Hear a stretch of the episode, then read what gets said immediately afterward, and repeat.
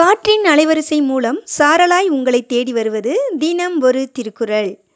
மாணவ செல்வங்களுக்கு காலை வணக்கம். அதிகாரம் இருபத்தி ஒன்று தீவினை அச்சம். குரல் எண் இருநூற்றி எட்டு.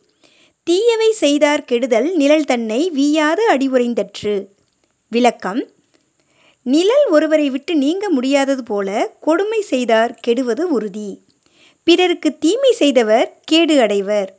இது ஒருவரது நிழல் அவரை விடாமல் கூடவே நிற்கும் தன்மை போன்றது என்று கூறுகிறார் திருவள்ளுவர். மீண்டும் குரல். தீயவை செய்தார் கெடுதல் நிழல் தன்னை வீயாது அடிவுரைந்தற்று. நன்றி மாணவ செல்வங்களே இந்த நாள் இனிய நாளாய் அமைய வாழ்த்துக்கள்.